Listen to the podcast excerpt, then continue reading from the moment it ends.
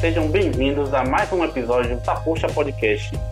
Meu nome é Hilton Diego, o boneco, e nesse episódio nós vamos discutir um pouco sobre o humor, os limites do humor, né? Porque se você for pensar, o humor, ou a sociedade em si, na verdade, ela, vem mudado, ela tem mudado de uns tempos para cá. E com isso, o humor, que antes era aceitável, antes era um humor é, brincalhão, hoje em dia tem outros olhos, outras, outras é, explicações, outras vertentes. Então eu quero discutir isso com meus colegas que estão aqui. Meu sidekick favorito, Ian Allen, Hugo Tchê. Opa, tô aqui. Minha parceira de longas aventuras, Poliana. Tudo bom?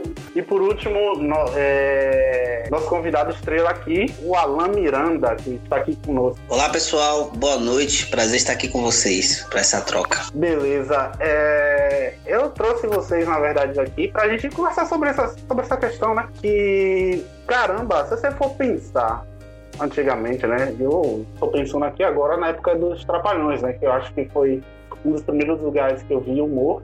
E os Trapalhões dava muita risada, tinha muita, muita, muita piada tal. Só que eu, moleque, não entendia a, a, a algumas delas ou, ou o desdobramento de algumas daquelas piadas. Hoje em dia, acredito, acredito, hoje em dia, acredito não, né? Hoje em dia, com certeza, os Trapalhões não, não, não, não passaria sem ser cancelado de, de, de forma alguma, apesar de algumas piadas terem, terem estarem eternizadas, eles não passariam de, de forma alguma. É, na infância de vocês, no, no, na infância de vocês, na, na idade de moleque, né? Quando, vocês, quando foi que vocês perceberam a primeira vez que uma brincadeira passou de ser brincadeira e foi para algo ofensivo? Ou foi com você, ou foi com, com algum conhecido de vocês, ou então alguma situação que você viu que se tornou constrangedora para alguém, se tornou constrangedora para alguém e para você. Vocês, e aí, alguém quer começar ou vou ter que apontar o dedo para alguém? Eu acho que vou ter que apontar o dedo para alguém. Eu, eu posso começar, velho. Então ah, então pronto. Os atos se alinharam, tá vendo? Saturno e Saturno e Júpiter. Ah, pivete. então, eu confesso para você, man, que quando criança, quando adolescente, eu nunca tive um olhar assim muito é, crítico para essas questões, sacou? Só que é, quando eu era mais jovem, eu tive uma experiência muito bizarra, que aí eu percebi que, porra, a piada tem limite, velho. Eu peguei uma impinge, sacou? Na cabeça, e meu cabelo caiu. E aí na escola, eu era quarta série, estudava ali no Paroquial de Santana, naquela ladeira ali do, do, do Pelourinho pra, pra, pra o Baixo como é? Campo da Pólvora, Baixo Sapateiro. Aí é, a galera me chamava, velho, de cabeça de AIDS, tá ligado, velho? tá ligado? é, velho, bizarrão, né, velho? Pesado. E, tipo, todo mundo dava risada, sacou? Era, era a graça do momento, mas, porra, aquilo destruía a minha autoestima, velho. Hoje, olhando com olhar crítico, eu ficava. Eu, eu, eu penso assim, eu, eu sou professor, é, a galera que acompanha o podcast sabe, mas Alan, eu acho que ele, ele não sabe. E eu brinco com isso em sala de aula, mas eu brinco com isso fazendo uma gozação comigo mesmo para mostrar o quanto isso é destruidor para a autoestima de uma pessoa para poder a gente evitar, sabe? O que hoje a gente chama de bullying, mas enfim, é, é racismo mesmo, é homofobia, é, é machismo, enfim, são esses, essas coisas problemáticas. Eu tenho um outro, um outro ponto, assim, no meu ensino médio é, já, já começou a pipocar as problemáticas sobre homofobia, sobre racismo, sobre machismo. E a gente, eu fui chefe de grêmio, e aí a gente chamava a galera para a conversar sobre, sacou? E tinham os meninos que iam só pra zoar. E aí a gente percebeu que as brincadeiras deles eram só para diminuir aquele rolê que estava acontecendo ali para conscientizar a galera. Então, além de ser inconveniente, algumas brincadeiras não são bem-vindas em momentos nenhum, sabe? Em momentos de, de falas importantes, etc. Rapaz, é, a minha parece muito com a Dian, né? Diferente um pouquinho de Polly provavelmente por conta da geração. Porque eu sou de uma Sim. geração que a gente não discutia bullying. Uau, isso era foda, é, é, a gente nunca discutiu, então assim, o mais fraco se fudia. É diferente, porque a gente, eu sofri, assim, cara, entrei até na faculdade com bullying, entendeu?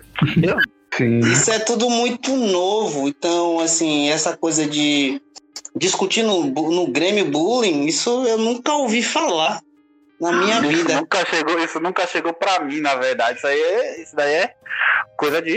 É, é isso. Ó, eu sou um sobre, eu e Ian somos sobreviventes. Porque não havia essa proteção pra gente, não. Assim, eu, eu é, e no meu caso, então, assim, eu acabei tendo que ser o palhaço, né? para sobreviver tinha que. O que mais pegava para mim era porque eu era muito feio e dentuço e seco. Então essas hum. três. Essas três características. É, e preto, né? Geral. Assim, geral é, sempre o então, apelido. É, não, olha, o apelido, cara, eu usava ele a meu favor, mas meu problema não era, era, não era o apelido. O meu problema era a invisibilidade, que também doía muito, porque é, a invisibilidade era, era terrível. Porque ou você não existia, ou você existia sob a perspectiva da caricatura.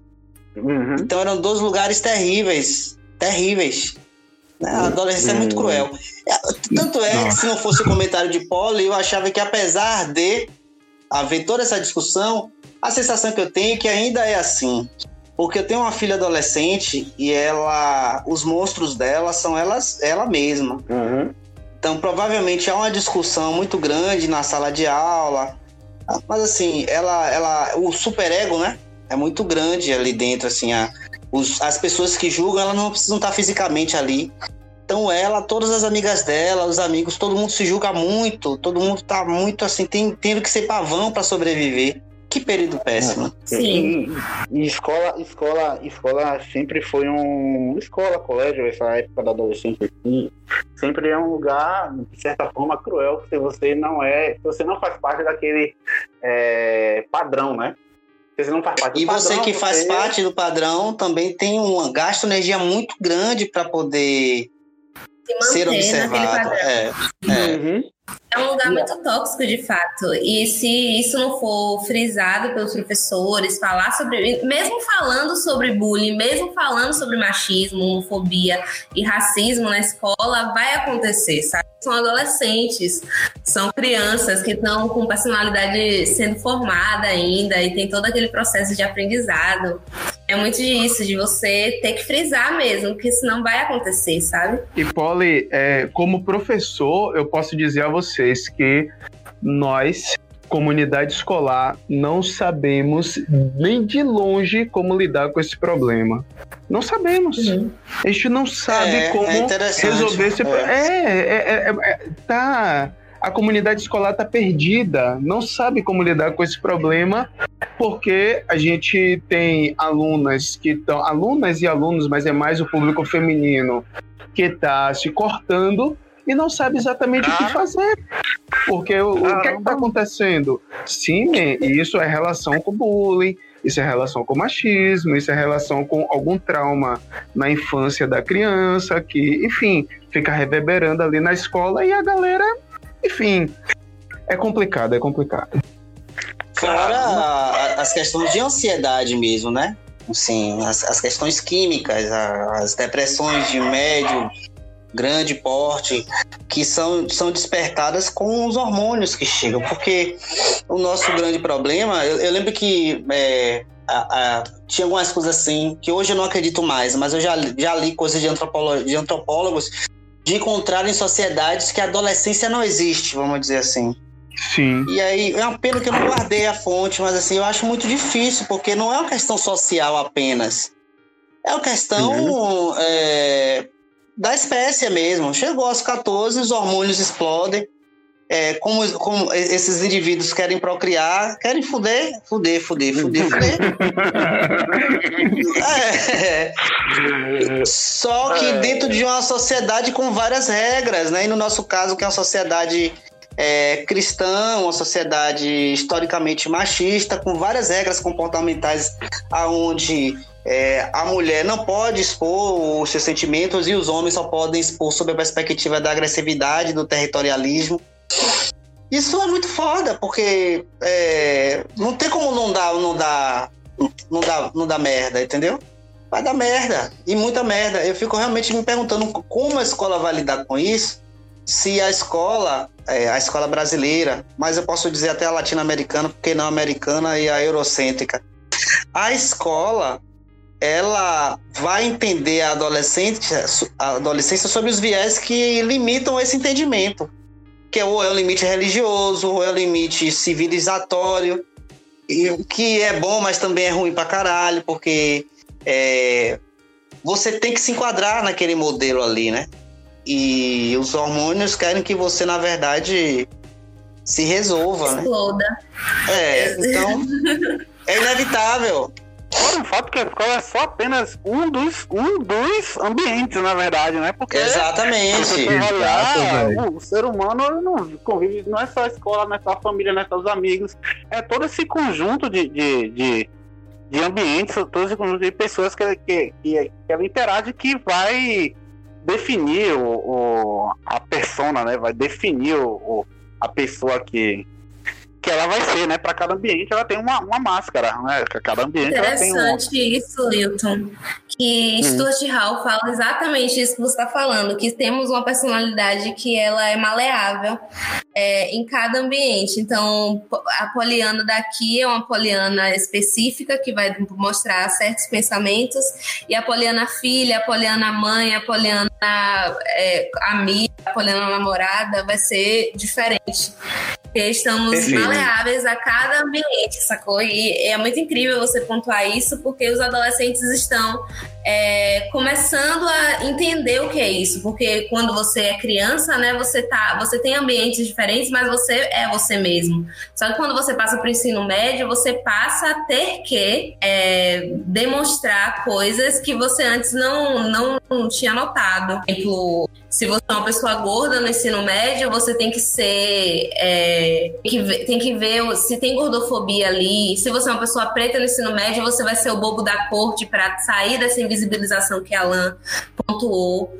É muito disso, de você procu procurar o seu lugar, porque quando você entra no ensino médio, você não conhece ninguém na escola, tá no primeiro ano, você tá perdido, você não tem uma, uma bolha para se encaixar e você tá ali alheio a todas, todas essas vulnerabilidades e é bizarro. Tem uma questão aí interessante que é, você acabou me trazendo, Paula, que é porque assim, é, eu acho que é tudo assim, é, tudo é treino, é brincadeira, né? A, a brincadeira é o treino para a maioridade. Vamos supor, a gente faz algumas brincadeiras na infância que vão reverberar é, como traumas ou, ou, fixação de personalidade. Me parece que isso na, na, na, na adolescência é, ela fica mais complexa, porque os jogos de poder se tornam, como você falou, mais complexos. As bolhas desses lugares elas fazem com que todo mundo queira é, ser chefe, todo mundo queira ser mais territorialista. Só que não pode, porque é todo mundo querendo a mesma coisa e vai vencer mais forte, o, o mais adaptado àquele ambiente, né? E aí, Nossa. o que eu quero dizer com isso é: não tenho a menor ideia, porque em um ambiente o mais forte é o mais forte fisicamente, em outro é uhum. o mais bonito socialmente, em outro uhum. é o chefe, em outro é, é, E até no mesmo ambiente é o professor. Se o professor chega e sabe colocar o território, ele manda em todo mundo. Se o professor vem e demonstra poder de médio porte, o aluno que vai dominar a sala. É meio louco, né? A gente, olha, é. Antes de, você, antes de você entrar, a gente estava conversando um pouco sobre isso aí, né? Sobre essa é. ideia de, de ser, ser professor. Enquanto Paulina parte de um, uma ponta de desejo para essa área e, e Ian já é, né? Eu falei assim, cara, eu não tenho, eu não tenho, eu não tenho um perfil para ser professor porque eu não tenho essa, essa essa, por assim dizer, né, essa dominância em, em classe em, em alunos, como, como eu falei a eles, né? Ou eu seria professor da classe, da, da parte dos alunos que não te respondem nada, só, só as criancinhas, ou eu seria professor de que as pessoas estão muito preocupadas a ponto de é, a ponto de não te perguntarem também nada, só quer concluir aquele curso. O, a parte do meio, que é a parte dos adolescentes, os, os meninos, os adolescentes, eu não conseguiria ser professor porque eles são muito explosivos, né? E eu não tenho essa questão de dominância da sala, né? Eles estão ali à força. A última coisa que eles querem estar é na sala de aula, entendeu? Eles querem estar descobrindo o mundo, enfrentando, né? Colocando em xeque o, o, o status quo. Sem contar que, a, que, a, que o ensino do Brasil, assim, a, a estrutura educacional é totalmente defasada, né? Total. Colocar um monte de adolescente junto numa escola fechada. Loucura. Um monte de gente que tá indo. Isso é loucura, gente, sinceramente. Tinha que botar essa galera num lugar aberto. Corre, gente, corre, vai lá. exatamente, exatamente. Corra pelas suas vidas, corra para as montanhas. Porque, sinceramente, ó, Corra. Lolo e corra Lolo. É. Mas eu queria fazer um comentário, na verdade, sobre essa fala que a Alan fez, tá ligado? Que, assim, véi, é muito sinistra essa parada de você, de você ter uma sociedade onde é criada essa cultura de ter um dominante, de ter alguém Cara, que, que é a, a, a, a liderança, sabe? Que tem, que tem que seguir, tem que levar o público. E, assim, a gente não constrói uma ideia de solidariedade, de que as pessoas possam colaborar, tá ligado? Man, isso é muito bizarro. Isso é, eu fico É. puto com isso. Porque se você constrói uma possibilidade de, de, de, colaborar, de colaborar, de, de solidariedade, solidariedade, desculpa, entre os alunos, você constrói um ambiente muito mais harmônico. E esse tipo de coisa, como bullying, como essas coisas aí que acontecem, destrói a autoestima de pessoas negras, mulheres, de LGBT. Isso daí é uma coisa que dificilmente vai acontecer. Pode acontecer, mas vai ser mais difícil. Só que se você vai com uma proposta dessa, é esquerda, é, é partido, como é? É Escola sem partido, não sei o que, essas coisas, sabe? É- enfim, é cansativo, mas enfim Politização, na verdade, né? politização da educação, mas eu queria comentar isso porque o que a Alan colocou é importantíssimo para a gente entender é, o ponto o ponto de equilíbrio entre essa situação do bullying, da piada que destrói e de uma piada que poderia acontecer, sabe? Porra, adolescente é gastão, velho. Poderia rolar gastação, só que uma gastação saudável, velho. Sacou? Uhum. Eu desconfio muito dela, sabia? Não sei se ela é possível, cara. Eu acho que ela é, ela é. É porque eu sempre, quando eu penso assim, eu tento pensar as sociedades ideais que nós temos, né? A Sim. sociedade da- do Homo sapiens sapiens. Uhum. E É uma se, se sociedade dizem. ideal. Eu desconfio que não, mas desconfio que algumas liberdades, por exemplo, eu vou pensar nas, na lá Dinamarca, Finlândia, né, os países nórdicos europeus que, que têm o- os modelos mais avançados de, ou se diz, né, de educação. Sim, sim. Mas ainda assim, eles, eu desconfio que não tem, não tem como você não ter três, quatro, cinco jovens que com 14, 15 anos não se odeiem, pelo menos dois se amem e três se amem e, e, e o outro grupo se odeia. O que eu acho que a gente consegue, talvez, é fazer com que eles se não se matem simbolicamente de, ou, ou todos os dias, né? Como a gente Uhum. faz. Como a gente faz aqui. Mas eu não acho que não, não, não tenha jeito de a gente não passar pelo ódio. O ódio, ele é, ele é necessário, inclusive, para sobreviver. Então ele vai Uhum. existir na adolescência, né? Ele é, vai se odiar muito, vai se brigar muito, vai ser. É, tá intrínseco na nossa espécie, né? Eu, eu, eu, eu sempre penso a gente assim muito como.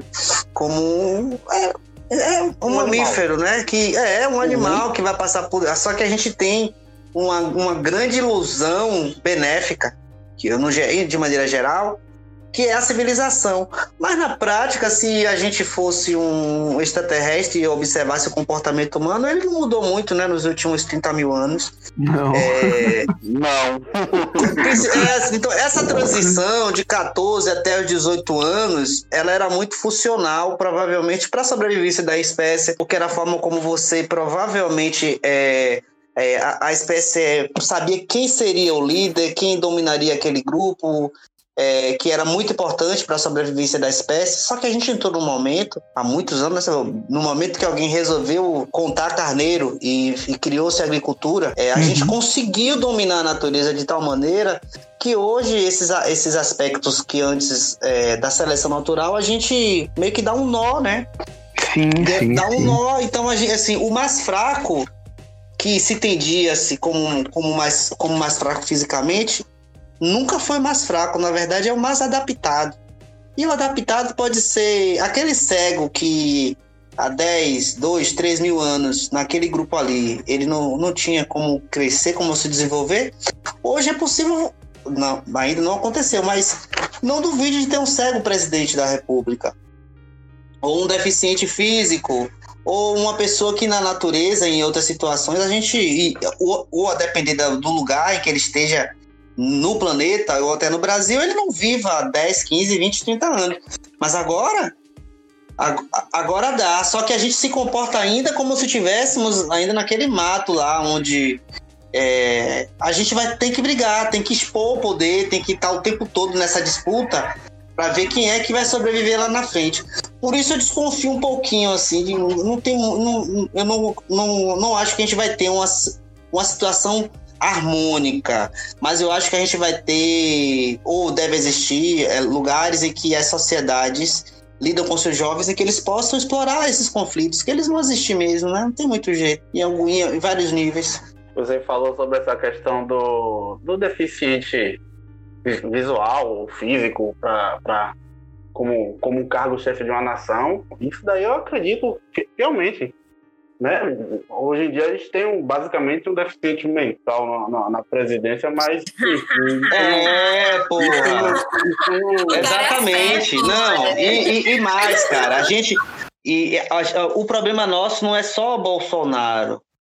O nosso problema é que nós temos 60 milhões de pessoas, muitas delas pessoas queridas e amadas, que viram ele dizer que era um torturador, viram dizer que ele era um homofóbico, viram dizer que ele era uma das pessoas mais péssimas da face da Terra e votaram nele. Você tem assim, 60 milhões de é. pessoas que, que estão aí e que vão provavelmente votar, se não nele, mas vão votar é, em pessoas com essas mesmas características. É porque ele conseguiu congregar vários preconceitos numa só pessoa. Então as pessoas ficaram maravilhadas, assim. Elas focaram. Aí eu vou votar porque ele é anti-PT e vou esquecer o restante. E cada um foi escolhendo a parte é, podre para poder dizer que, que iria votar. Essas pessoas continuam aí. Algumas delas morreram agora com a Covid, mas a maioria continuará viva. É, a maioria das pessoas que tá morrendo com certeza é bolsonarista. Eu lhe digo que dois terços aí desses aí que morreram, Ai, meu Deus. é, dois terços, eu lhe digo, você tem um grupo aí de inocentes, coitados. Mas você tem Sim. dois terços aí que procuraram morrer mesmo, tiraram a máscara, se expuseram, entendeu? E É verdade. provavelmente um terço aí acabou se fudendo sem querer, não queria, tentou e tal. Mas você tem aí Fui no mercadinho hoje comprar o quê, meu Deus? Acho que foi tapioca. Aí tinha um maluco sem. Aí a moça do caixa falou assim: moço, você não pode entrar sem máscara aqui. Aí ele, por quê? O quem mata mais, o tráfico ou a Covid-19? Oxi, velho.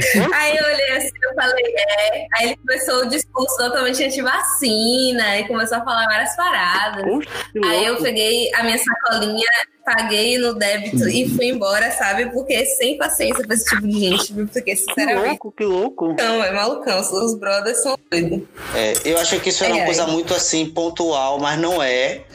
A fa- uma farmacêutica falou comigo essa semana e fui comprar umas coisas lá. pergunta. Calma, eu terminar. Ah, eu, eu, eu achei que eu achei que eu tava mudo.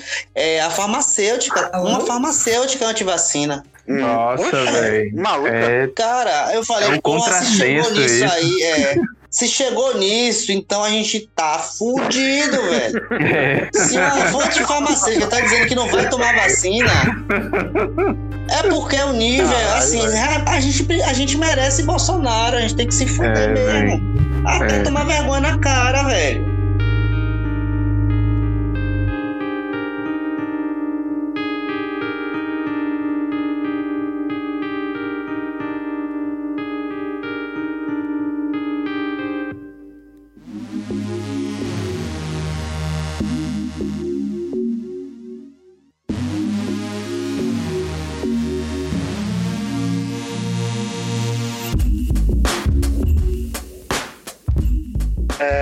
Opinião de vocês, quando foi que, quando foi que a sociedade despertou para essa violência na forma de piada, né?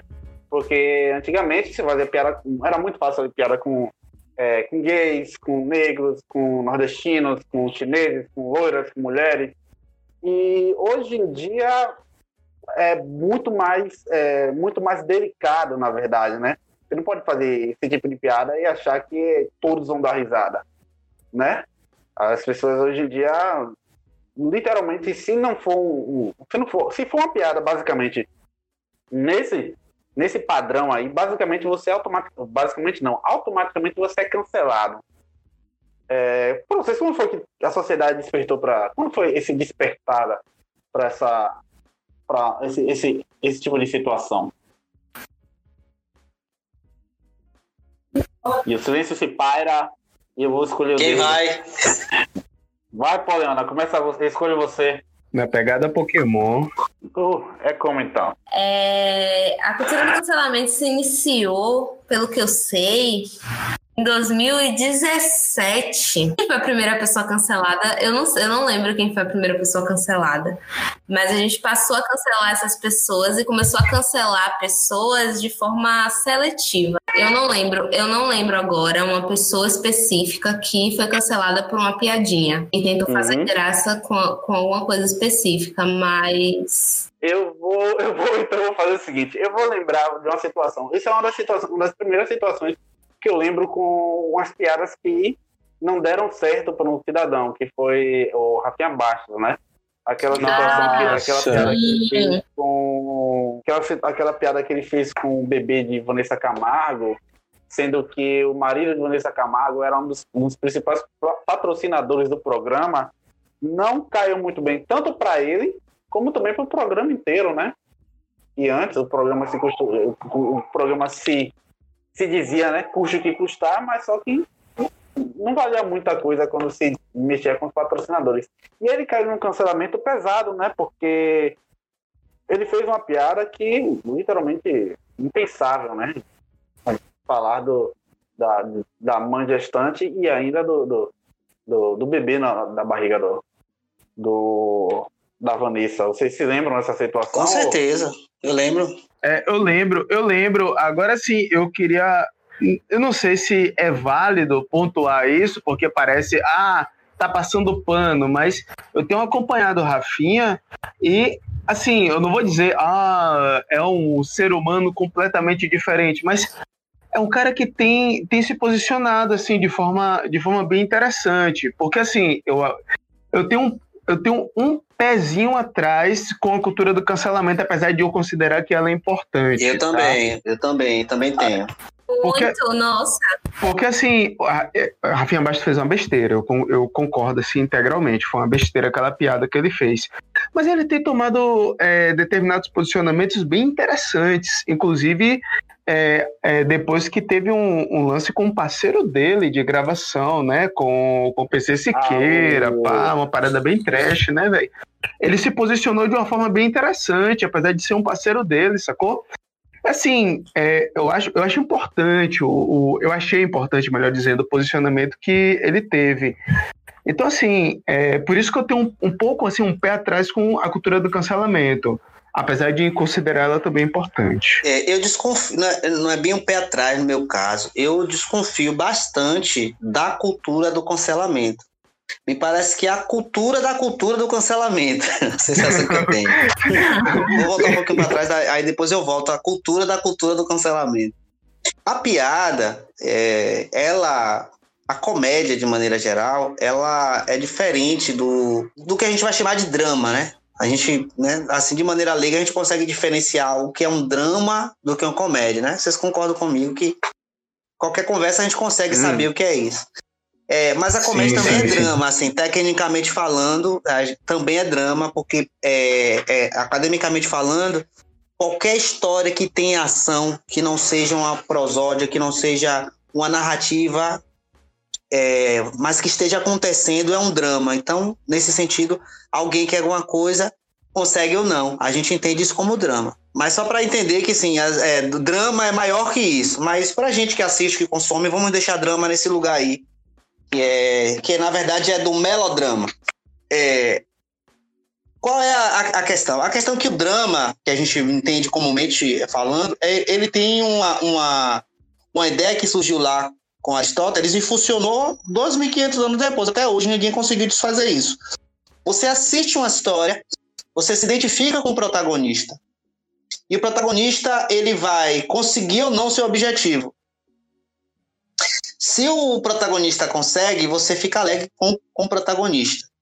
Se o protagonista não consegue, isso vai provocar em você terror ou piedade dele, que é o que a gente vai chamar de cartaz. Para isso acontecer, você precisa se identificar com a história. Então, você, quando vê Superman, você vira Superman. Quando você vê Batman, você vira Batman. Quando você vê Mulher Maravilha, você vira Mulher Maravilha, o Jack Rosserman, é tudo você ali vivendo com uma grande vantagem de você, no momento que ele se fode, você não se fode junto.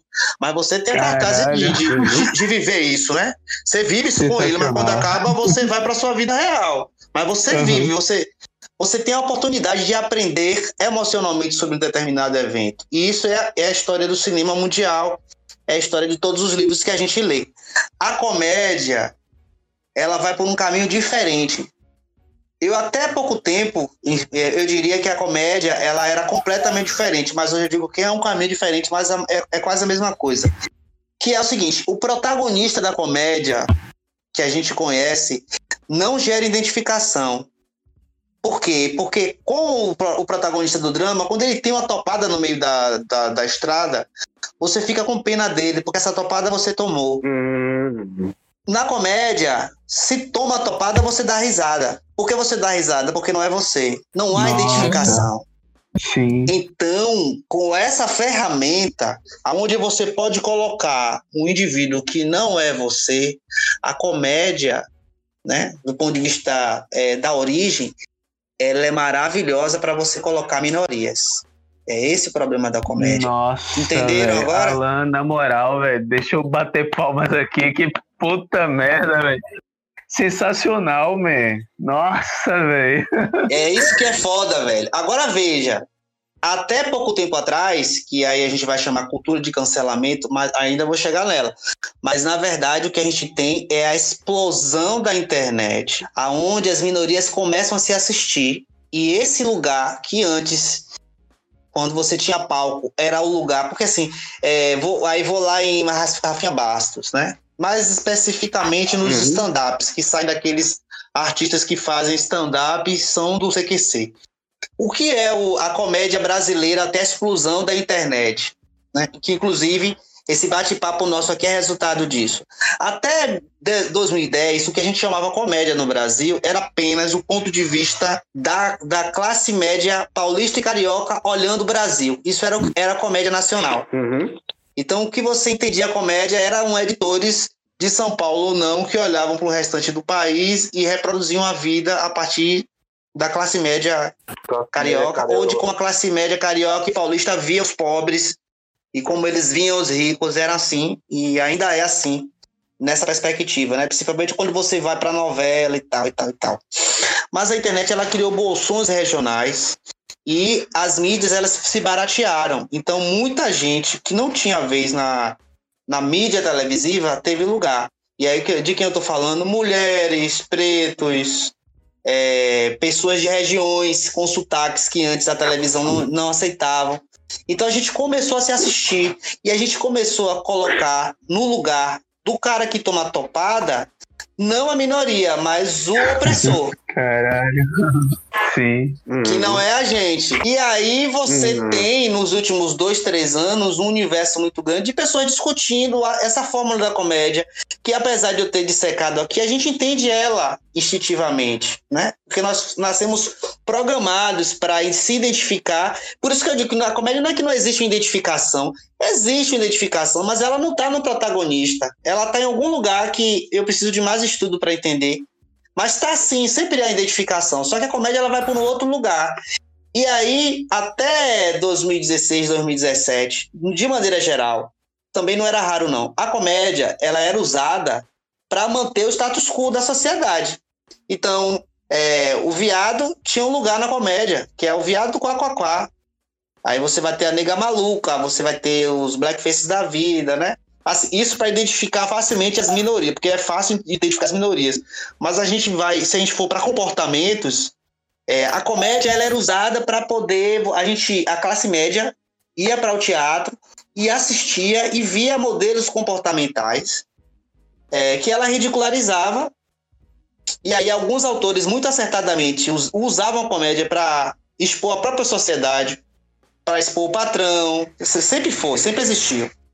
Mas no nosso caso, individualmente, os stand-upistas é, iniciais, aí já estou chegando lá no, no, no Rafinha Bastos, eles eram homens brancos, gente, cis. Homem branco cis fazendo piada. Não tem como fugir. É. É, entendeu?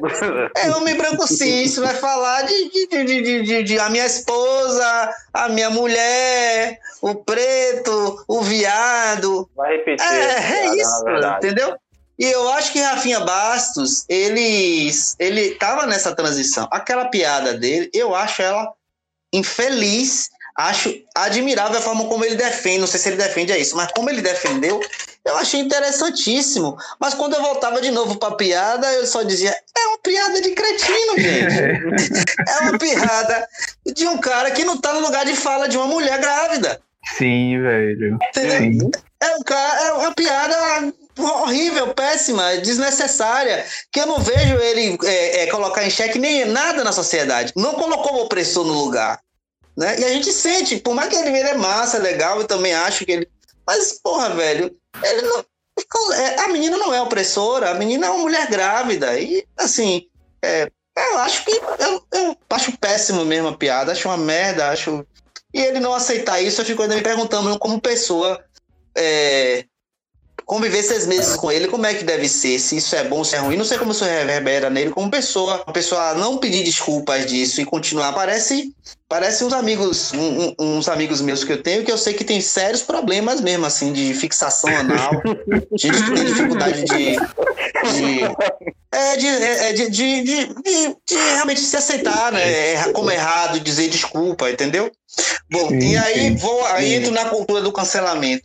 Eu acho é, que a cultura do, do É a cancelamento. primeira cultura, né? Porque ainda vai entrar na cultura da cultura, na verdade. É, exato. Por- é por- aí que eu vou chegar na cultura da cultura do cancelamento. Eu acho.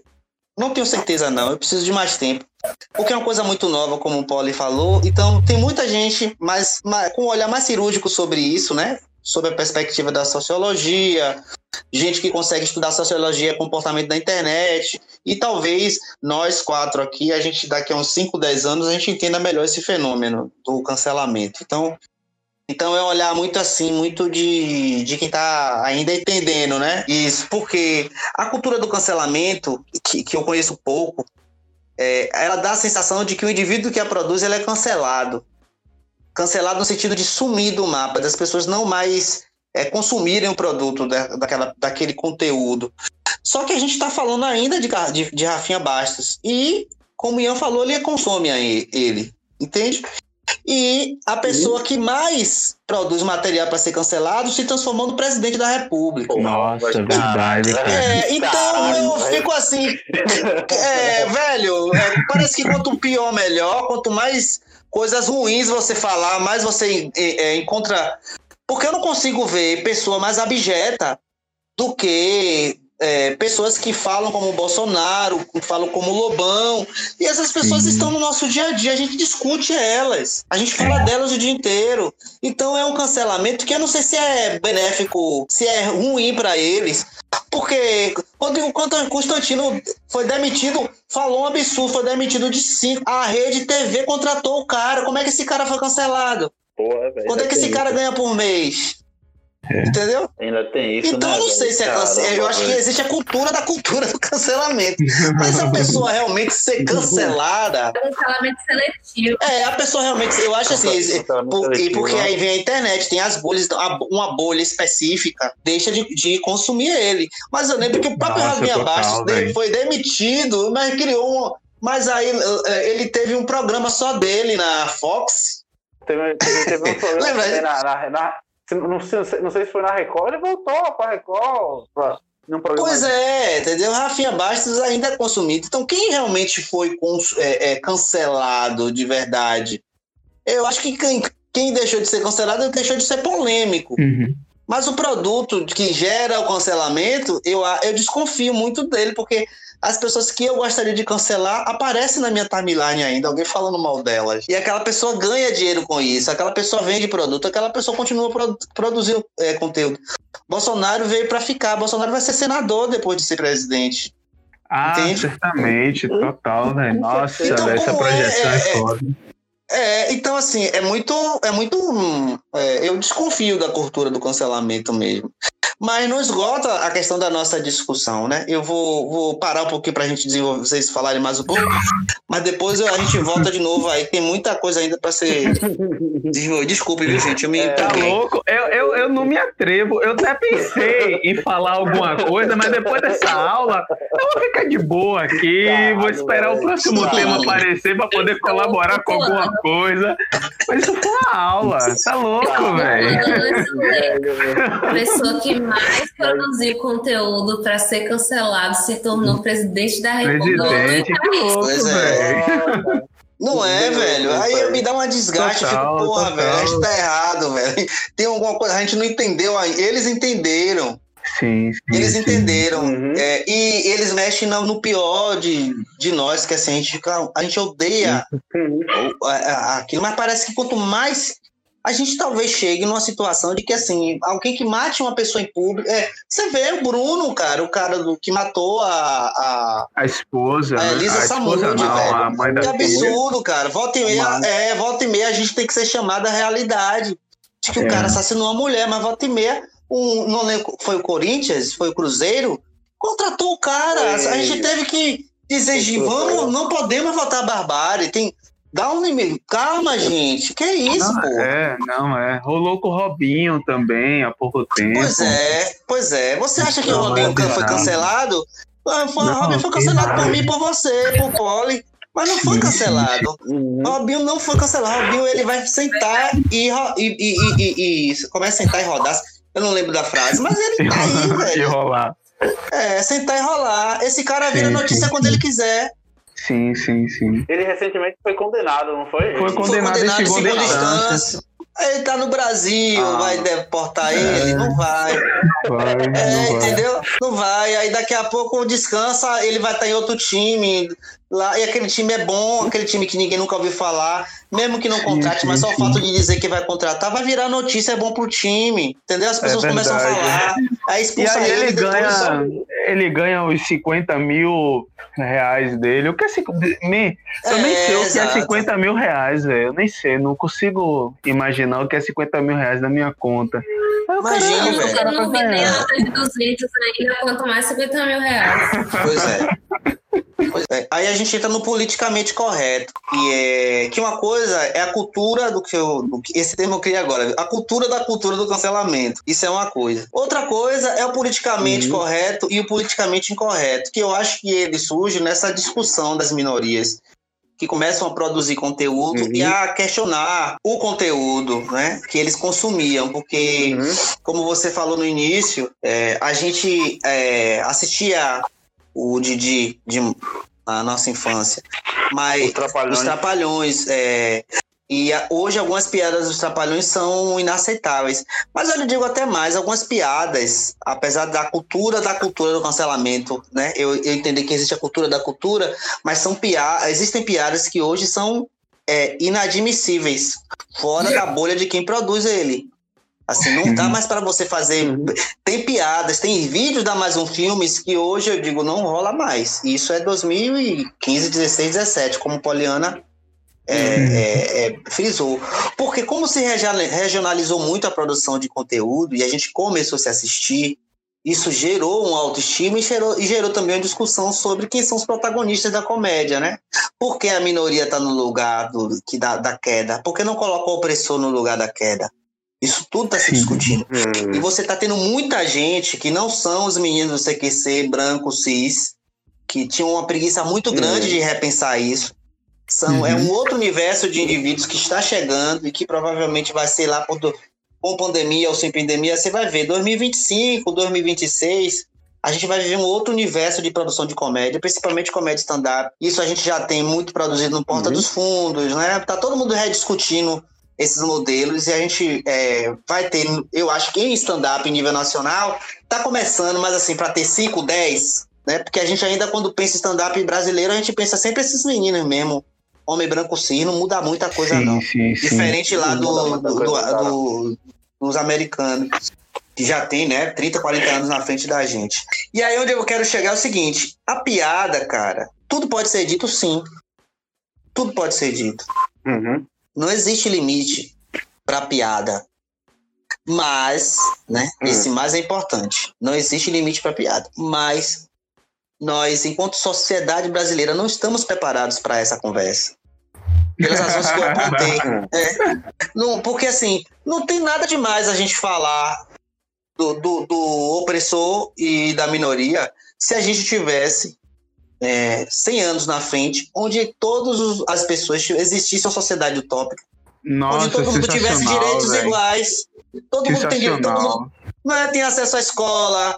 É, porque assim, a piada, a, a, comédia de maneira geral, ela, ela, ela passa em revista a sociedade. Então, ela vai, ela vai fazer o seguinte: o drama também faz isso, tá? Mas a comédia ela faz isso de maneira mais chocante ela vai dizer: vocês acham que isso aqui é realidade, certo? Hum. Eu, como comediante, vou te apresentar uma outra realidade. Ó, e, e ele inverte a realidade. E isso gera o, o, riso, o riso histérico. Porque, olha só, eu me identifico com a situação e isso me faz rir. Então, como é que não há identificação na comédia? Há sim elementos hum. de identificação na comédia.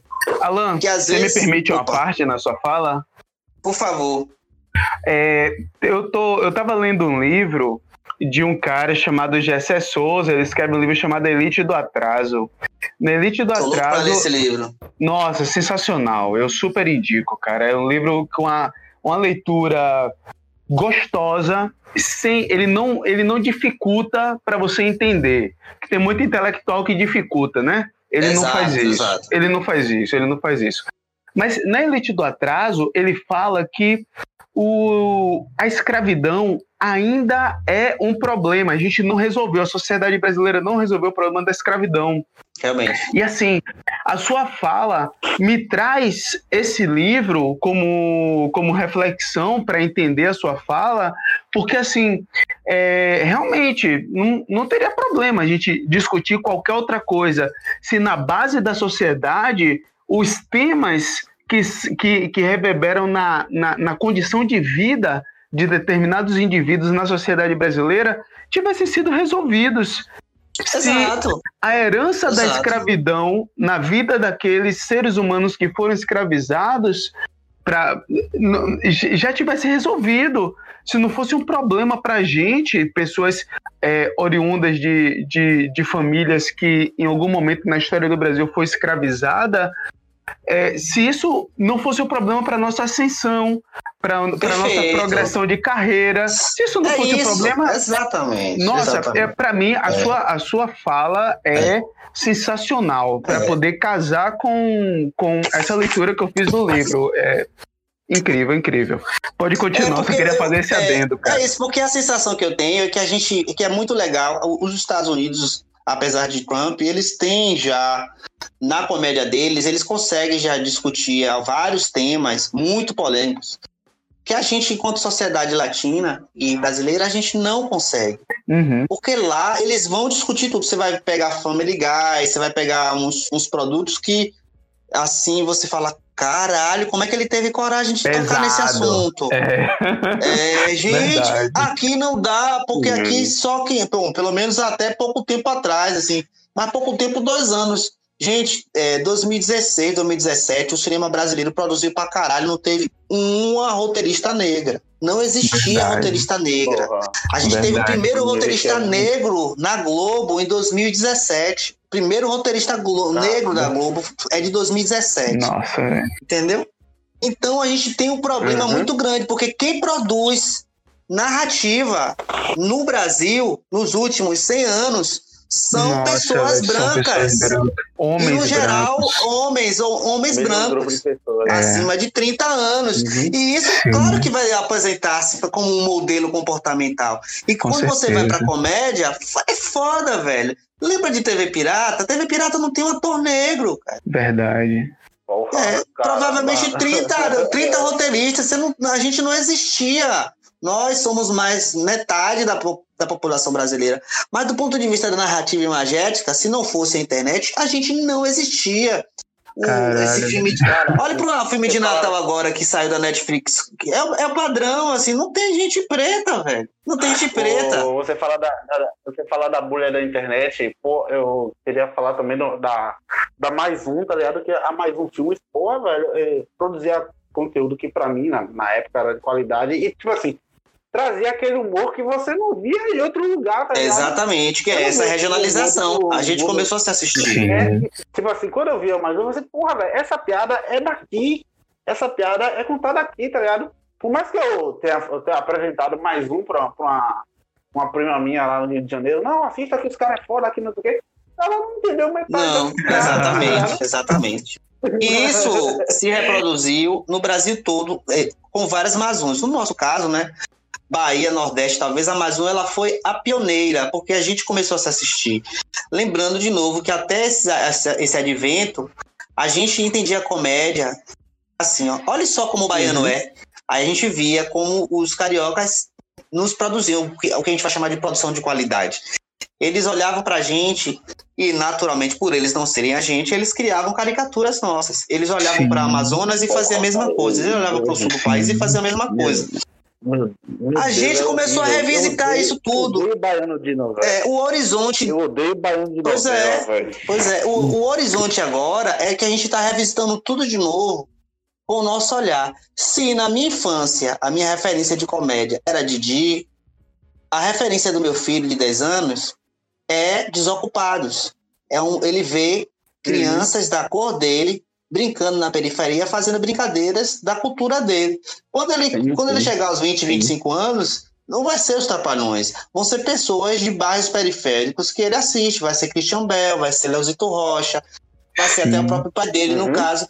É uma sociedade uhum. completamente diferente que está surgindo dessa juventude que começa a se assistir e ver na tela pessoas muito diferentes, assim, é, é, diferenciadas. Mas voltando aos Estados Unidos, assim, é, é, é o que é terrível para ver, assim, o nível de, de mudança que a gente precisa ainda, e a gente precisa sendo politicamente correto nesse sentido, é que lá a população negra é 13%. Mas lá. Ah, é, velho. É, não é 53%, como é o Brasil. É 13%. Sim. Mas lá, se você vai lançar um filme blockbuster, o protagonista é branco, beleza. Mas o chefe dele vai ser negro. Ou o melhor amigo dele vai ser negro. É. Você não, não existe uhum. na, na dramaturgia americana dos últimos 20 anos, em função das, das formas como eles tentaram resolver isso, né? principalmente é, com os stand-uppers, né? Os stand-ups da década de 80 ali, com o Richard Pryor, por exemplo, ele ganhou um, um, um programa uhum. que ele falava assim que o, a produção tinha que ser de gente negra. Então não tinha sim, como sim. você invadir de profissionais, como você não colorir. É, Ed Murphy também trabalhou muito dessa maneira, e aí você foi da década de 80 e 90, então não existe, é, e aí não é só apenas a população negra, não existe você fazer um filme se você não criar é, representatividades é, orientais, muçulmanas, latinas, você vai ter tudo. Se tiver cinco protagonistas, então fodeu, que você tem que misturar tudo mesmo. Não dá para uhum. colocar mais o, o, o, modelo europeu. Mas aqui no Brasil, Meu filho, a gente ainda tá no beabá. Aqui, se você deixar. Agora, mas não. Porra, é. Mas se você olhar para 2014, 2015, qualquer programa que chegue, tem lá um negocinho ali atrás, assim, meio escurinho, assim, meio escurinho não, né? Bem pardo. Bem pardozinho, pra, entendeu? É o contrário. A, a lógica é tão terrível que é assim, ó. Se nós somos metade da população brasileira, né? Vamos para a questão das mulheres, por exemplo, que a narrativa feminina, do ponto de vista visual, é mais ou menos resolvida.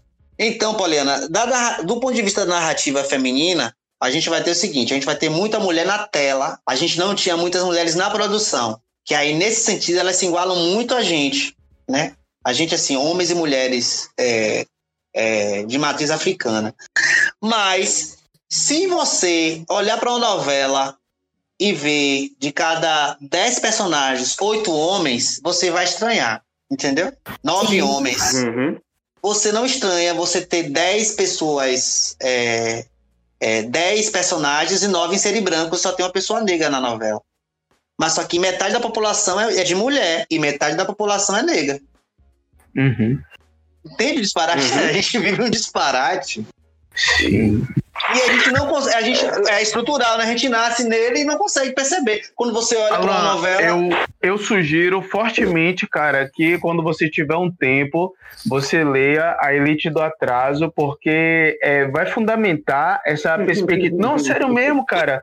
Porque vai Não, fundamentar. sei. vai fundamentar essa perspectiva que ele tá, tá tendo de forma intuitiva acerca do Brasil para perceber que a elite brasileira, o que a gente pode chamar de elite, elite econômica, elite cultural brasileira, ela é racista a um extremo brutal que ela realmente quer viver ainda os privilégios do raci do, do, do- da escravidão. Exato. Então, exato. que é um pouco diferente dos Estados Unidos, que teve uma guerra para poder é, é, acabar a escravidão, teve um processo um pouco diferente. Nós fomos o último país a abolir a escravidão exato. nas Américas, E é né? bem diferente. É tão diferente que assim não dá para usar muito. Chega um momento que você não consegue mais comparar é, os Estados Sim. Unidos conosco. Sim, porque, sim, sim. É, porque eles são tão.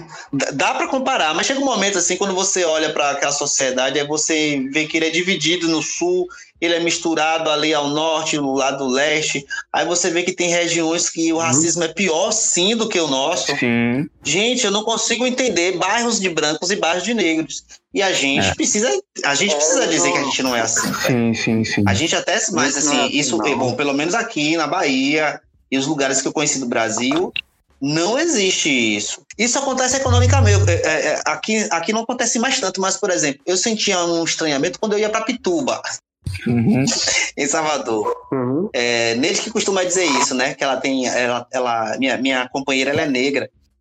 E aí ela atende Uhum. algumas clientes e tal. Ela sempre comenta comigo assim, que as clientes, algumas clientes negras é, que são pardas, elas, elas não se acham negras, Uhum. né? Sim. E aí ela fala, você tem que ir na então vai na Pituba, você tem que ir no shopping bar. É, entendeu? Porque, é, é, porque a gente vive, no- eu, eu, vivo É. num bairro periférico, né, onde eu nasci, a cidade baixa, todo mundo é colorido, Aham. todo mundo tem várias matizes de cor de pele, então eu não entendo muito, não entendia na época da minha adolescência é, o conceito de negrito, isso não fazia parte do meu discurso mesmo, porque eu não Boa, não, entendia, também eu não não. entendia preconceito, é, eu entendi preconceito econômico, eu não entendi preconceito Sim. de cor, eu só, vim entender o, pre- é, eu só vim entender o preconceito racial quando eu entrei na faculdade. Sim, E aí, sim, sim, sim. ó, tipo um ano e meio depois, quando eu comecei a compreender é, alguns aspectos assim de escolha de professores, quando porque assim não é uma coisa direta, é quando você vê que você não tem professor negro ou professor negra, É. entendeu? Que a universidade é, é, você não você não vê atores negros no palco fazendo os protagonistas. Uhum. É você ser observado em determinadas regiões, que deve ser o que acontece lá nos Estados Unidos de maneira mais cruel, pelo seu tom de pele, assim. Eu, eu, eu fui seguido no... no- eu, eu e minha companheira, a gente foi seguido numa lojas americanas do shopping na década de 90. Eu tava passeando com a gente, era noivo. E o segurança nos Sim. seguiu. Poxa, E eu fiquei assim, ah, isso foi foda, isso foi a primeira vez que isso aconteceu na minha vida. E aí, porra, velho, por que se... Mas não, porque a gente era um casal de negro andando numa Uhum. loja. Uhum, isso, isso é foda pra É, caralho, assim, você vai descobrindo Tipo assim, quando você sai, né? É, você sai do seu bairro, você sai de sua casa, e aí você vai ficar adulto, sua, você quer. sua zona, na verdade, né? É porque você começa a, ter, a querer ter determinados acessos sociais que não existem no ambiente familiar e não existem no bairro. Às vezes falta no bairro, mas você não sabe que você tem direito a ele. Uhum. Você não sabe que você tem que ter uma rua asfaltada, você não sabe que você tem que ter um parque, você não sabe que você tem que ter é, lixo sendo retirado. De repente você vai pro bairro da Pituba, da Graça, aí você, aí você vai dizendo, aqui é limpo. aqui, é mais, aqui é mais limpo. É, aqui tem mais policial, aqui tem mais ônibus. Não tem ônibus Sim. pra cá, não tem ônibus direto pra cá. Pra eu vir pra cá, eu tenho que pegar dois ônibus. É, não tem. É, dois anos. Aí você vai entendendo. O metrô, então. É, não tem É. metrô pra cá, pra cidade bairro. Eu moro na cidade, não tem metrô. Uhum. Alan, eu moro aqui próximo ao Horto, né? Eu moro aqui, no, moro aqui na Vasco da Gama, tá ligado? Sim. De um lado é a galera do, do Gil Velho Federação, Velho de Brotas, oh, Gil Velho Federação, Federação. E do outro lado é o, o outro, o, o, o outro florestal aqui, Brotas. E é uma discrepância, tipo assim, a Vasco da Gama corta literalmente um, duas populações E, e, diferentes. e na cor, né? A discrepância é na cor. É na cor. E eu fui outro dia, e eu fui outro dia, né? Minha esposa faz um, faz um, dá aulas de, de condomínios, né? De, nesses condomínios de luxo, eu fui num, em um desses na, no outro. E caramba, velho, é muito surreal. Como você acabou de falar, não tem ônibus pra lá. Ela tem que pegar Uber pra poder chegar lá. É, o atendimento, caramba, você chegar na porta, você chegar no, no, no prédio, a, o carro não pode entrar, o- se entrar, é aquele, aquele esquema do, aquele esquema dos portões, sabe? Fecha um para abrir outro. E eu entrei, lá, o cara direcionou, não, você vai logo para cá, o lugar que ela vai dar aula é aqui, é aqui que você tem que esperar os meninos descer. Eu falei assim, caramba, velho, que, que louco, velho. Isso é tão fora de. Do, É, da- e, da e- e uma zona coisa interessante né? também, assim, que, e, eu- olha, eu tenho 45 anos, gente. Então, é, é porque é, eu, eu entendi essa discussão da comédia, da negritude, muito tarde. Então, eu acredito que isso deva reverberar em muitas pessoas também, da mesma forma. Eu posso estar equivocado, mas a sensação que eu tenho é que essa discussão é muito nova, porque eu sempre me eu, eu não eu não me entendia como negro. Esse é o primeiro ponto. Isso Uhum. foi uma questão de consciência, de entendimento, porque eu sempre me entendi como uma pessoa parda. Sempre me entendi como uma pessoa parda. Quer dizer, eu não sabia que eu era pardo. Descobri que era pardo na adolescência. Aí eu usava essa referência como pardo. Depois da faculdade e, e de perceber muitas vezes que as portas fechavam para mim porque eu não correspondia a, a padrões específicos, é, na- principalmente na área artística, e que, que eu comecei a perceber o fato de eu ser pardo, isso começou a. é, eu comecei a perceber que, apesar de ser pardo, apesar de ser um mestiço, apesar de, no meu caso, por exemplo, a matriz africana, do ponto de vista cultural, ela tá de muito diluída e eu tive que fazer alguns resgates para tentar entender, porque no meu caso mesmo eu sou ateu, então não tem essa coisa de religião cristã, não tem essa coisa de religião de matriz africana. Eu, entendeu? Para mim é tudo religião mesmo e, e- e- e não vai além disso.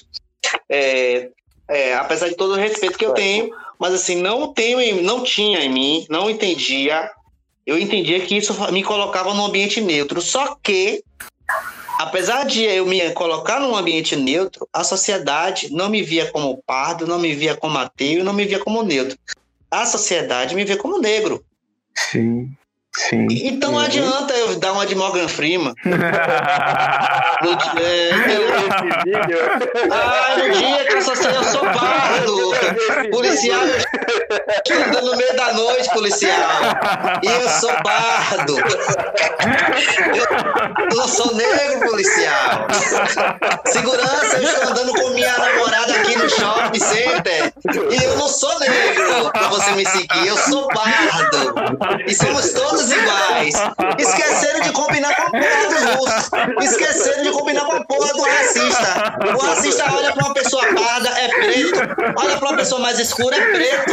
Olha pra uma pessoa. É preto, tudo é preto, Total, entendeu? velho, total. É. Porra, caralho. velho, eu sou Representadíssimo preto. sua fala. É, Sim, eu sou velho. preto, velho. Foda-se, eu sou preto, porque os lugares, os acessos sociais que eu quero ter, as pessoas que têm o poder na mão, elas me olham como preto. Como Desde preto, quando eu vou é. para determinados lugares na cidade, é, é, eu perdi um pouco disso por conta do trabalho artístico, mas eu voltei a me chocar com a minha filha. Minha filha ela tem 14 anos, a pele dela é, ela, ela, ela, ela é ainda mais, mais parda, tecnicamente falando, né? É, porque Sim. a pele dela é mais clara do que o meu e ela tem os olhos é, verdes ou mel. É, exato. E o cabelo crespo. Eloá, Eloá, exatamente. Você vê que a pele dela é mais clara. Mas Eloá, desde quando nasceu, né? é, ela já se entende como negra, não só pela minha educação, mas pela educação do ambiente mesmo que a gente vive hoje. O universo, o, uni- o universo da discussão do que é negritude não está só na minha casa, está na internet, tá na escola. As pessoas estão realmente discutindo isso. Nós, Sim. soteropolitanos, a gente precisa, é, não sei em termos de Bahia, mas em termos de cidade, Salvador está em outro momento, sim, sim, inclusive até de rediscutindo essa coisa dos acessos sociais. é, eu como eu moro no bairro periférico, mas ah, assim passa lixo hoje, né? A rua tá soltada, não tá mais como antes. Porque a gente aprendeu a discutir, a é, a cobrar essas, coisas. essas coisas existem. Bem menos do que na minha. Na minha infância o pau comia, né? Hoje come, come, mas tá melhorando. Mas voltando a Eloá, eu fui pro shopping é, barra com ela. E quando ela entrou, ela me segurou pelo braço e ela ficou assustada. Porque, é, e eu não, eu, gente, eu vou no shopping barra direto, Salvador, e não vi o que ela via. Hum. As mesmas pessoas que ela via. E ela falou assim: só tem gente branca. Ela não se conheceu no, no shopping. Sim. E eu fiquei assustado Hum. com isso, porque eu não passo, Cara, eu, eu não é olho, eu não penso, eu não penso mais nisso. Provavelmente por quê? Porque quando as pessoas me olham, a maioria delas reconhece na cidade, né? A Alan Miranda, eu sou tratado como Alan Miranda, não como Sim, negro. sim, sim. Entendeu? Sim. Uhum. E aí eu acho que tá tudo sendo tratado sob uma perspectiva da igualdade. Uhum. E aí eu não ligo mais pra isso. Mas minha filha, que vive na cidade baixa, e que Sim. vive com pessoas coloridas, brancas, negras e tal, ela, Uhum. ela não viu a demografia que ela está acostumada aqui no Shopping Barra. Ela Sim. chega no Shopping Barra e ela, ela falou, contou com os dedos. Ela veio me, ela me mostrou assim, ó. Um, dois, três, quatro. São cinco negros que o senhor está vendo aqui. E três deles são funcionários. Cara, isso, isso daí, isso daí, isso, isso daí, isso daí, Alan, que ela tá fazendo aí, é ser muito negro, tá ligado? É você chegar e se chocar com Exatamente, você tá exatamente. No momento, E- tá ligado? Você chega e fala assim, caramba, não é possível que só tenha três pretos aqui e esses três tá servindo a galera. Eu não E é consigo Salvador, E cara. Salvador. É, e outra E é experiência, é, esse que foi mais desagradável ainda, foi no Outback. Nossa. No Outback, eu, é, eu fui com minha companheira, e aí a gente é, não, foi, não foi mal atendido, não, foi muito bem atendido. Não houve nenhum problema nesse sentido, não. O que deixou minha Uhum. companheira chocada, e de novo, eu sempre esqueço isso, era porque nós éramos Uhum. o único casal negro no Outback. E todos os funcionários eram Cara, negros. Então ela ficou muito, Uhum. muito, ela ficou muito, é, achou a situação muito desagradável. Fica É. Fica É, exato, entendeu? Porque, tipo assim, é, E- tem um clipe mesmo que o MC da fez, foi sobre basicamente isso. Eu não lembro qual foi a música, na verdade, né?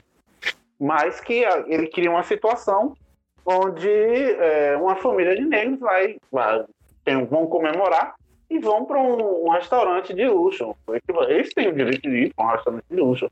Mas o- o- as pessoas ao redor se incomodaram com, isso, com a presença dessa família de negros que, ao, ao, para a família de negros, eles estavam dentro da comemoração deles, eles estavam assim, se incomodando com nada, mas os, os caucasianos em si, os, os de pele mais clara dentro do clipe, incomodavam bastante, Pois é. né? Mas, olha, assim, a gente está num momento é, muito legal, eu Gente, acho. Assim, né? só desculpa interromper. Desculpa interromper, gente. Eu vou ter que me despedir de vocês agora. Foi massa a troca, super incrível. Mas eu tô morrendo de sono. eu durmo cedo. Viu? Muito prazer, Alan, Ian, Viu. Milton. Viu, Muito prazer. Polly? Obrigado, Polly. Falou, Poli, vai descansar então. Nós troca ideia depois.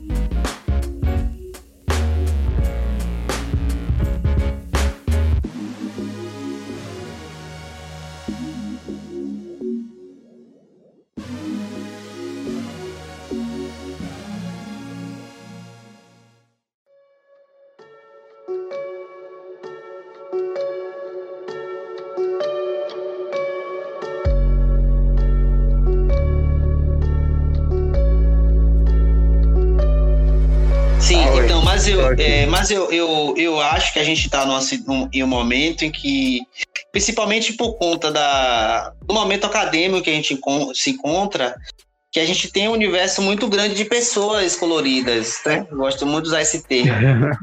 que daqui a 5, 10 anos vai estar mais. vai- Isso já, eu acho que já não vai estar mais tão. Acho que já não está mais, na verdade Hum. é, como era antes, porque aí tô falando de novo de Salvador, é o que Sim, eu tenho sim, visto na sim. cidade, né? A gente teve algumas políticas de, de inclusão que envolvem essas, essas, essas, essas minorias, né?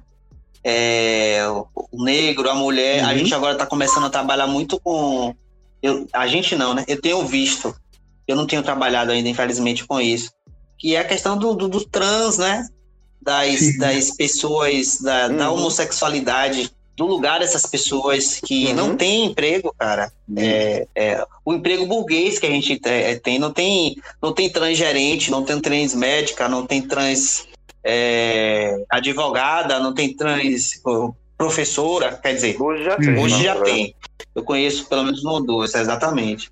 E, e tem que ter mais, né, velho? Então, assim, Tem que, tem que é, a sociedade tá realmente. mudando, tá? A gente tá num momento bom. É, No caso, Eu. Na no caso dentro da. Boneco? Você ia falar uma coisa? Falar Vou, uma vou, coisa? eu vou fazer o comentário, mas você quer, você quer falar? Você vai mudar de, de tema? Eu tô Não, não, pretendendo, não. Porque a gente já tem um tempinho nesse aqui. Ah, ligado? tá. E, eu já tentando. E, tipo assim, eu tenho que. Lembrando, Alan, eu tenho que editar. Eita isso aqui. Man, ó, é porque, na verdade, na verdade, como a gente, como logo lá no início a gente falou do Mais Um Filmes, eu queria fazer uma pergunta a Alan. Sim. É de boa?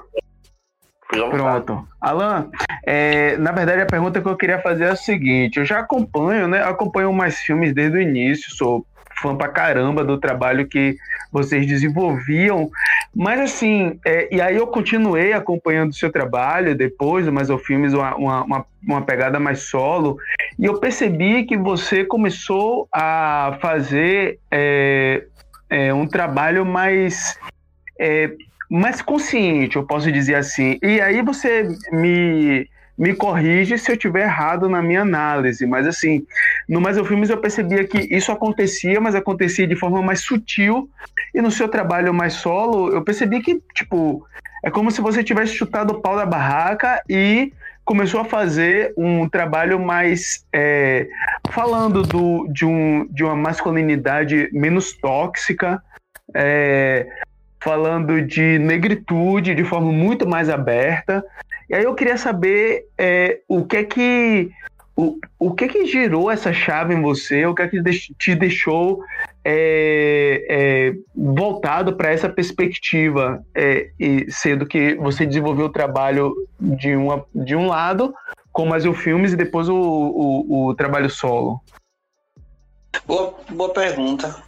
Boa pergunta. Olha, cara, é, eu acho que foi tudo muito intuitivo mesmo. É, lhe digo isso porque a Mais Um, eu é, até construía algumas narrativas junto com, a- com o pessoal da direção, mas eu não era diretor da Mais Um, então eu ficava muito, a estética da Mais Um ficava muito a cargo da direção, que era a Del Welter é, de maneira geral. E a mais um, ela foi parando, ela não, ela não acabou de vez, não. Assim, os- as pessoas que estavam na direção foram saindo, até que ficou uhum. Del Welter e Moara, e em determinado momento eles pararam mesmo, por questões internas deles, eu acho. É, não souberam administrar, passaram, deixaram de ganhar dinheiro e não queriam mais fazer comédia. Uhum. É, queriam fazer coisas mais experimentais. E aí acabou mesmo, foram parando de gravar. E nesse meio tempo, é, eu acabei resolvendo produzir, né? Aí comprei câmera, né, e tal, e comecei a produzir as minhas coisas. É, o que eu produzo, eu sempre fui assim, na verdade, né? Só que a, nunca tive a oportunidade, na verdade, de fazer do jeito que eu queria. Então, mas eu não fiz assim, não foi assim, ah, agora eu vou fazer o que eu quero, eu vou mostrar o que eu, o que eu penso, não. Foi, foi uma coisa que, que eu não percebi, que eu fui entrando nisso, em função também de, do que está sendo discutido na sociedade, né? O universo uhum. que, eu, que eu vivo, que eu uhum. acredito que seja muito parecido com o de vocês, está discutindo isso. E eu caí de cabeça, uhum. entendeu? Cai, eu caí de cabeça. Então não, não foi uma coisa muito assim. Não houve uma transformação imediata, não. É, a sociedade está mudando. E as pessoas que. É, eu, eu nasci em palafita, entendeu? Então, assim, foi tudo muito difícil para mim é, tentar pagar as minhas contas, demorei anos para me formar. Então eu vivi muito isso na pele, mas até um determinado momento da minha vida eu achava esse sofrimento normal. Uhum.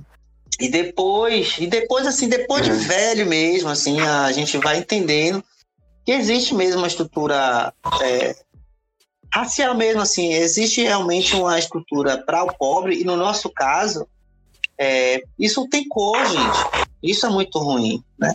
A gente tem que primeiro resolver esse problema para de, depois não. Concomitantemente a isso, para tentar fazer essa distribuição de renda. A nossa distribuição de renda para nós que somos é, de matriz africana, ela é mais cruel porque ela, ela, ela pode nos matar, entendeu? Eu tenho um menino de 10 anos que eu tenho medo de ele andar uhum. sem camisa na rua. Porra, minha mãe sempre mandou dar com camisa. Pois é.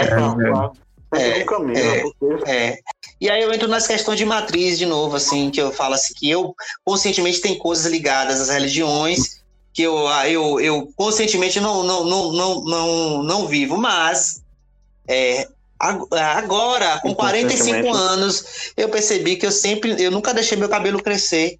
Eu sempre deixei meu cabelo crescer do modelo eurocêntrico uhum. para não parecer preto. Sim, sim. Entendeu? Uhum. Isso não era consciente. Então, é, eu tô deixando meu cabelo crescer pela primeira vez na vida. É. pois é. Somos dois. Eu nunca tinha deixado meu cabelo crescer por causa que eu tinha. É a camisa, é, não pode andar sem camisa, porque você vai parecer vagabundo. É, por que você é, vai parecer é. vagabundo? Porque você vai parecer preto, pô. Mais preto, é verdade. É. é. Quanto mais longe dos signos de matriz africana, sejam religiosos, sejam simbólicos, é, menos risco de vida você corre. Eu tô te falando sério, velho. É uma questão de sobrevivência, uhum. infelizmente. Que porra é essa, velho? Que coisa horrível, velho. Entendeu? Horrível, é. É, então a gente vai descobrindo isso aos poucos. Então essa minha guinada, ela tá sendo assim, um edu... eu tô sendo educado a isso. Tô sendo educado pelas pessoas, por, pelos influenciadores, pela, por te amar, entendeu? Uhum. Pela galera do Afro TV. Exato, assim o Lázaro Ramos, o, uhum. é, esse rapaz que você falou agora do que fez o documentário, que eu esqueci o nome dele, meu Deus do céu.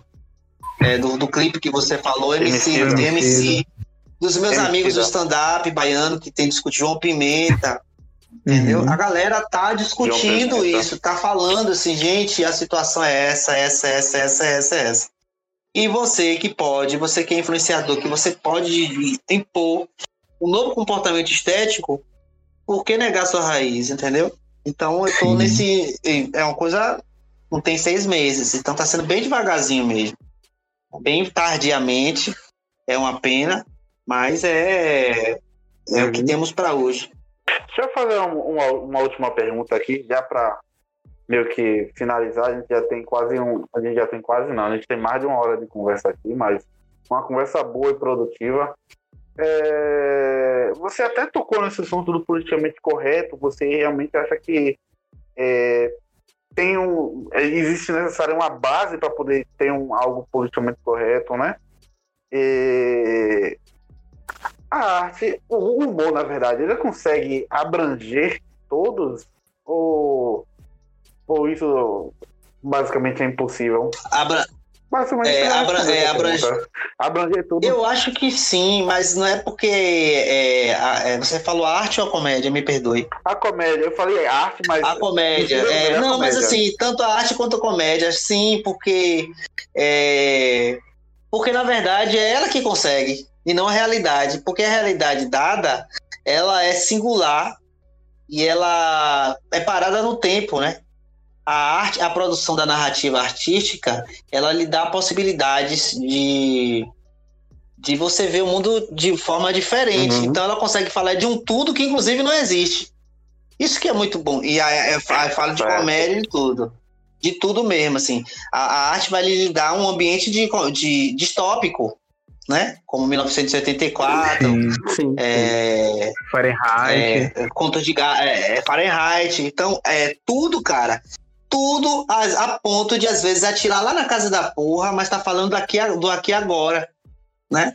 Game of Thrones fala de outro mundo, mas basicamente tá falando de guerra de poder. Tá falando do que acontece, simbolicamente falando. Sim. É, então, sim, Outra eu acho que a gente é, aborda tudo, e esse tudo ele é, ele é ao infinito mesmo, sabe? Então, sim. Sabe qual a Uhum. diferença da arte da, da religião? Eu gosto muito disso, porque é, é muito interessante. Na religião e a arte, eles são eventos é, artísticos, é, são, são, são, são imi- imitadores da realidade. Ambos são, né? E arte basicamente é a imitação da realidade. A gente acha prazer em ver alguém imitando a realidade. Seja com a comédia, seja com o drama. Basicamente é isso. Né? É uma espécie que tem prazer em ver a Uhum. realidade sendo imitada. A gente vai ter a ojeriza de ver um corpo morto, um cadáver. Mas se você vê um filme que tem Uhum. alguém é, imitando um corpo perfeito, você fica, porra, que massa. Porra, é, Nossa. é, é que do caralho. E quem dizia isso era Aristóteles, velho. O cara falou isso 2.500 anos atrás, ninguém conseguiu dizer o cara. Isso não é de fuder? Eu lembro de um amigo meu da faculdade levantou assim: eu discordo de Aristóteles. O professor quase que vale o pessoal. Quem é você com seus 18 anos? Você, mas você não sabe nem o que ele falou pra discordar dele. 2.500 anos e o cara ninguém conseguiu te dizer, né? Você com 18 anos levanta e discorda Aristóteles. Aristóteles falou isso, né? Ah, O homem tem prazer em aprender. Ele aprende observando a imitação da vida. E a música imita a arte, a pintura imita a arte, o livro imita a ou imita a vida. Tudo é, é- basicamente mímese, né? É a imitação. Mas tudo para dizer que na religião, que também é uma mímese, é a imitação da realidade, quem está assistindo não está assistindo, quem está assistindo está dentro da mímese. Então, na Igreja Católica, quando alguém pega o corpo de Jesus e fala assim: aqui é o corpo de Jesus, quem está ali vai comer mesmo o corpo de Jesus. Ele não está assistindo, ele faz parte do processo daquela Sim. mímese. Uhum. Certo. No candomblé é a mesma coisa, né? No protestantismo também a água que está recebendo ali a benção, ah, o óleo, o unguento que vai passar na cabeça ou que bota em cima da televisão, eu estou ali Uhum. dentro. Sim, A sim, arte sim. se diferencia, eu acredito naquilo. A arte, quando você vê um filme, olha só, gente, a arte faz com que você veja uma coisa que está que não é verdade sendo contada de forma que você acredita naquilo. Você vai chorar ao final daquilo. Você Uhum. vai odiar, você vai sair transformado depois daquilo. Só que, se você discorda do que você vê na religião, você é um herege. Você é descolado daquilo, você não, não faz mais parte. Ou você acredita porque aquilo é real. Se você discordar, você não, não tá mais. É essa a grande diferença da religião para a arte. A arte você olha e diz, é uma merda. Ou eu adoro, ou eu não concordo. A arte, e esse é o problema para Sim. pessoas como o Bolsonaro, porque a arte ela vai colocar em xeque a realidade, enquanto a religião ela é usada para poder pegar a massa toda e dizer, olha, piroca, é como é? Kit, kit gay. E quem discordar tá fora, e ninguém quer estar fora. Entendeu? Sim. Tô entendendo. E a arte não, a arte ela vai, ela vai propor a, a dialética. E ela só vai propor a dialética não sendo tão. imi- Ela, ela, ela vai criar vários mundos, várias realidades, várias formas de observar a realidade. para que a gente possa sair, né? É, é, eu só vou deixar meu cabelo crescer porque eu tô vendo várias pessoas falarem isso de maneira diferente. Sim, sim. Várias pessoas reproduzindo é, é, a, o que eu vou chamar de matriz africana. Eu não tô só lendo, que também é uma mímese, mas eu tô também vendo a produção artística que tá começando a discutir isso, que antes não se discutia. Antes, o que era a mímese? A mímese eram meninos brancos, cis, de 19, até 2014, que vinham e diziam: olha só como a realidade é, olha só como é a realidade legal. Não tem branco, não tem, não tem, não tem mulher. E se tem mulher, sempre gostosona assim com rabão grande. Ó, que massa. Verdade. É, ou é a nossa mãe, ou é a reprodução é. mítica da minha mãe, ou é a da gostosona, né? Sim. Então, é. mudou, velho. Caralho, é sensacional, velho. Você ainda quer acrescentar mais alguma Man, coisa? Eu só quero dizer, velho, que esse brother, Alan Miranda, meu brother, na moral, velho, você deu uma entrevista incrível. E assim, para além da entrevista, uhum. cara, você me trouxe vários insights, assim, em relação a a comédia, a arte, que é uma coisa que eu, eu não tenho como te pagar o que você fez, assim, é, intelectualmente para mim, tá ligado? Para eu buscar, assim, na vida. E, mano, eu só posso te desejar o melhor de tudo possível. Eu fico muito feliz Pô, que tem um mano, feliz, tem um brother preto, tá ligado? No humor e que tem esse potencial intelectual, essa compreensão intelectual, tá ligado? Do humor, da, da sociedade. Eu fico feliz pra caralho, velho. De verdade. Obrigado, irmão. Ele deu uma aula. Ele deu uma, uma aula, mano. O que, que foi isso, velho? Fico muito feliz. Agora, velho, essa galera que tá chegando, ela tá muito nessa pegada, velho. Você vai ver. Se você bater um tá, papo tá, com João tá. Pimenta, com Jordan Manteus, talvez não tenha a mesma poética, vamos dizer, né? Porque são pessoas Sim. diferentes. Sim. Mas, Sim. velho, assim, eu também eu, eu tô muito feliz. É, é isso que eu tô dizendo. A coisa tá num momento que ainda vai ser muito difícil para as mulheres, para os homossexuais para os descendentes de africanos, né? E para as pessoas pobres, independente da, dessa, mas geralmente está muito, muito nesse lugar também, é, principalmente na nossa região, a coisa é, deu uma degringolada com o Bolsonaro, mas assim o gueto, gueto ele realmente se juntou para discutir, Sim. assim não tá passando muita coisa, não. Ele tá fazendo a maluquice dele, mas esse cara vai se fuder, esse cara vai ser preso, velho. Se não foi vai, preso, vai. imagine ele. Crivella, acabou... Crivella foi preso, Crivella, Crivella acabou exato, de ser preso. Assim. É, não tem a menor responsabilidade, uhum. tá 180 mil mortes, já, então, já 187 agora, quer dizer, tem que ser, ser preso mesmo, tem que. É. Vai ser senador, vai ser senador. Vai ser preso, vai ser preso. Vai, Todo mundo não tem jeito. Mas nós estamos muito mais fortes, a gente está discutindo sim, muita coisa sim, e sim, porra. É... Tem uma parada, Alan, que Jordan fala no, no, na entrevista com o Bial, que eu achei bem interessante. Eu acompanho Jordan desde do, do, do Favela Comedy, tá ligado? Ali com o Matheus Buente também, pai, eu adorava ir lá em, Bro, no Engenheiro de Brotas e tal. E aí, tem uma parada que ele fala lá em, em, em, na entrevista com o Biel, que ele diz assim: tem uma galera racista que tá assim no ódio, porque tá vendo esses pretos aqui Véi, vocês não sabem os pretos que estão vindo aí, tá vindo uma galera. Exatamente. Eu acho que é isso aí mesmo, tá ligado? Exato, tá vindo, velho. Tá vindo. Exato. Aqui a galera tá muito com sangue no olho. A gente. É, e se intelectualizando, é importante. Exato, exatamente, velho. A galera tá, tá lendo, tá discutindo. Esse tipo de discussão da gente, ela tá correndo. Vai, daqui a pouco você vai pra lá e passa também pra galera. Entendeu? Sim, sim, sim. É, e, e, a gente vai discutindo e outras pessoas vão trazendo outras visões diferentes, entendeu?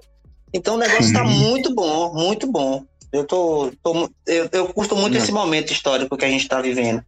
Isso é verdade, isso é muito show. Esse momento de. Essa transição, né? É, porque tá muito tá ruim, né? A gente tá na pandemia, aquela coisa toda que a gente sabe, tá, é muito ruim. Mas assim, também por outro lado, velho, a gente tá com a unha nos dentes, tá serrando os dentes. A gente tá tentando sobreviver e tá lutando bem, velho. Porque esses caras sempre sim. voltaram pra fuder em cima uhum. da gente. Sempre, sempre, sempre, sempre. Sempre, é. Entendeu? Verdade, é. velho. Galera, eu vou encerrar aqui. Muito obrigado, Alan. Muito obrigado, Ian, por participarem. Alan, você deu uma aula. Ian, você tomou. Pode, minha querida, que precisou sair um pouco mais cedo. Mas também conseguiu, nos, nos agraciou também com seu conhecimento. Valeu, Alan. Valeu, Ian. Falou, man. Agradeço imensamente Valeu, o convite, viu, obrigado. gente? Foi uma conversa foi muito boa. Uhum. Após a pandemia, merece uma cerveja ao vivo. Opa! É, Sim, sim, sim, com certeza. É, um beijo pra Paula uma pena, né? E pe- pedir desculpas a ela, porque como eu sou muito prolixo, eu falo pra caramba. A bichinha não falou e eu acho que em parte é culpa minha. E, mas é culpa mesmo, sabe por quê? Porque querendo ou não, somos três homens, né, gente? É. E a- é, essa educação Uhum. ainda está sendo feita, porque é, as, as mulheres falam muito Uhum. assim. Os homens, às vezes, eles acham que sabem demais e o, o- no discurso deles é, é sempre eles falando por último, né? E Sim, sim, esse é um cuidado que às Hum. vezes eu ainda não, não, não sei lidar. Então, caso isso tenha ocorrido, eu peço desculpas já antecipadas, antecipada a ela. Porque a gente está em desconstrução, né?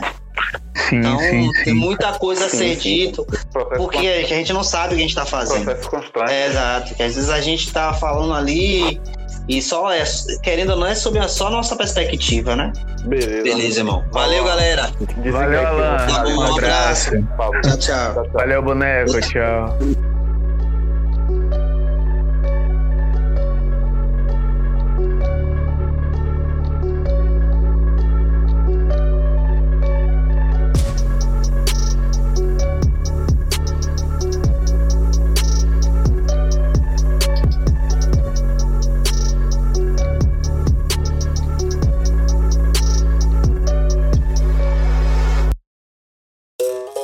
Podcast, Podcast com Dendê. com Dendê. Bem-vindo ao podcast com Dendê.